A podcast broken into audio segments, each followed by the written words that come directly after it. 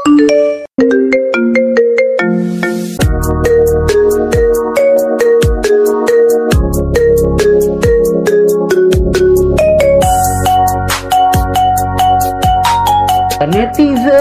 I love my life, I love myself. Oke.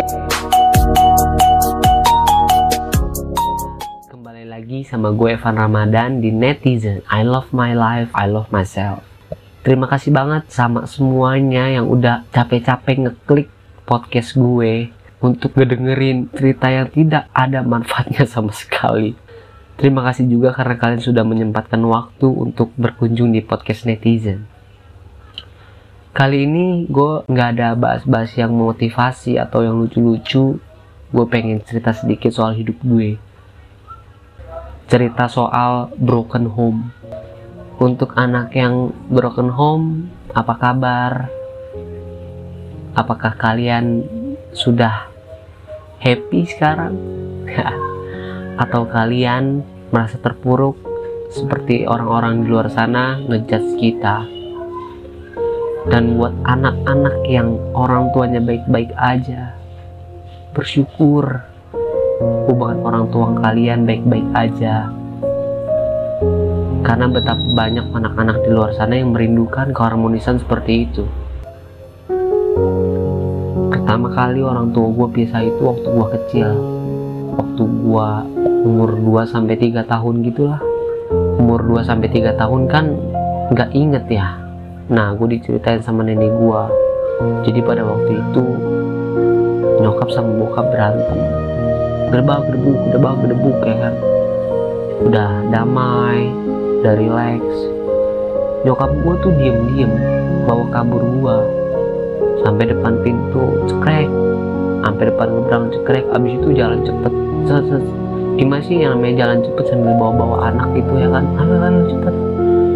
Nah bokap tahu. Akhirnya dikejar lah sama bokap. Sampailah ke ujung gang. Nyokap mungkin kepepet kali ya. Nah langsung tuh ada KWK KWK 09 di mobil angkot kecil warna merah atau kan lo dan ditaruhlah gua di situ. Untung diambil bokap gua. Bayangin kalau nggak diambil bokap mungkin gua sekarang udah jadi kernik men. Alhamdulillah nasib baik ada di gua. Dan itu perpisahan pertama. Setelah cerai nyokap nikah lagi bokap nikah lagi.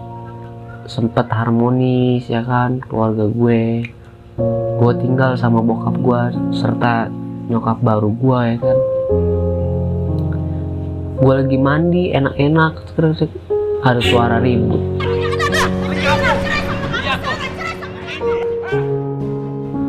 Gue berhenti dong otomatis.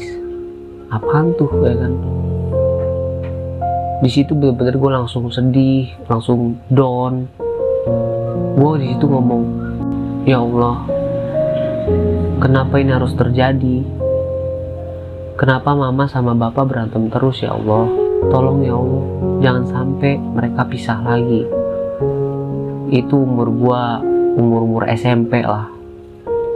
Gue nggak pengen kayak nyokap bokap gue gue pengen nanti kalau gue udah berumah tangga gue langgeng sampai gue mati. Karena ya alasannya simpel. Gue ngerasain sakit hati men. Gue down gue insecure gue malu sama temen-temen gue pada saat itu. Dan gue nggak mau anak gue ngerasain hal yang sama sama gue kalau untuk sekarang alhamdulillah gue udah bisa move on. Gue nggak terpuruk. Gue happy. Gue bahagia.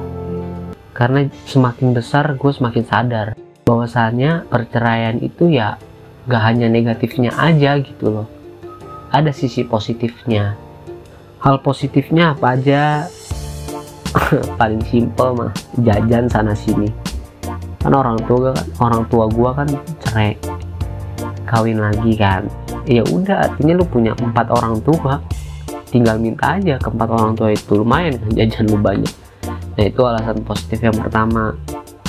Alasan yang kedua pola asuh yang lebih luas. Karena percaya atau nggak percaya dengan banyaknya keluarga di di hidup kita, kita tuh bisa tahu oh bapak gue tuh ngedidik gue seperti ini. Oh nyokap gue tuh ngedidik gue seperti ini.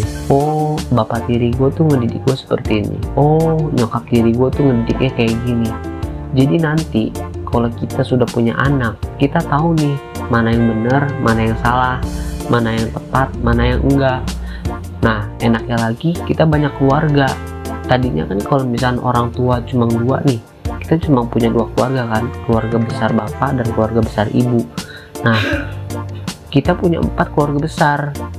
Kan masing-masing kawin lagi ya dong. Jadi enak kalau lebaran angpaunya banyak yang ngasih THR banyak. Nah itu. Pesan gua untuk yang broken home especially yang terburuk ya. Lu nggak sendiri men. Gue juga pernah ngerasain apa yang lo rasain kita sama-sama terpuruk. Kita sama-sama kayak komplain sama keadaan. Kok begini ya orang tua gua? Gue pengen gitu kayak di sinetron sinetron harmonis. But jadi pacuan buat diri lo sendiri. Oke okay. kalau cerai tuh kayak gini kayak gini gini. Negatifnya kayak gini gini. Kalau bisa harmonis kenapa harus cerai? Jadi kemungkinan besar hubungan lo sama istri lo nanti itu bisa langgeng udah aja keep moving forward gitu. Apa yang menjadi mimpi lu apa yang menjadi tujuan lu ya udah. Maju aja terus nggak usah dipikirin. Lu anak broken home kayak atau apa kayak nggak usah dipikirin.